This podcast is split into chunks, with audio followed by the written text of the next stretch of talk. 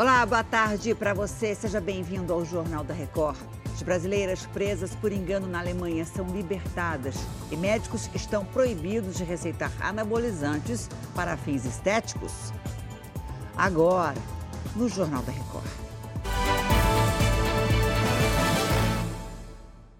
Oferecimento App Bradesco. Organize sua vida financeira com um único botão.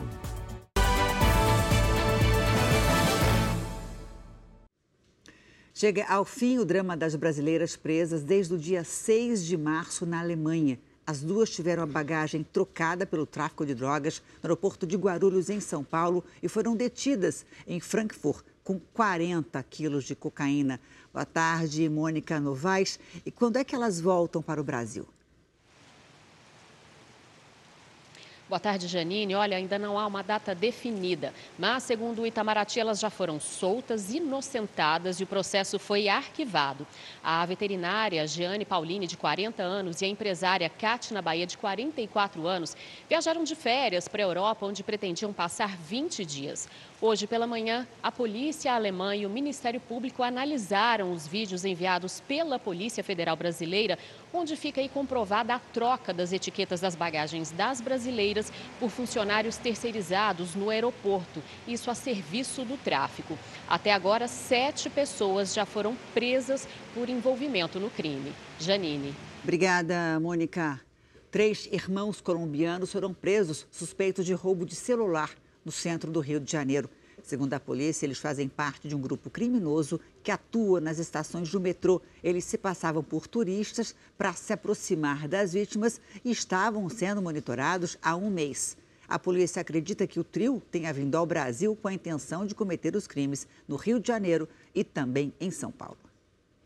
A partir de hoje, os médicos estão proibidos de receitar hormônios e anabolizantes para fins estéticos. Entra nessa relação pacientes que querem ganhar massa muscular e melhorar o desempenho esportivo. Oi, Adriana Perrone, boa tarde para você. E por que, que essa decisão foi tomada? Oi, Janine. Boa tarde para você, boa tarde a todos.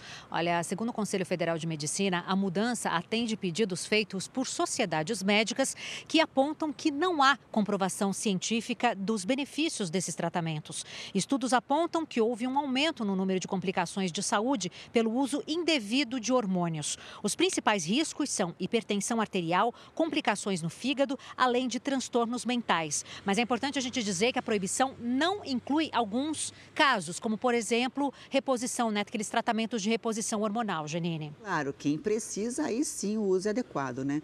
Obrigada, viu, Adriana? Na Cisjordânia, dois palestinos morreram num confronto com soldados de Israel. Um veículo do exército israelense teria sido alvejado pelos palestinos. Os soldados revidaram o ataque e apreenderam dois fuzis e uma pistola. Ministro da Defesa de Israel disse que a operação das forças de segurança impediu um possível atentado contra civis. Eu volto daqui a pouco com novas informações. Eu espero você até já.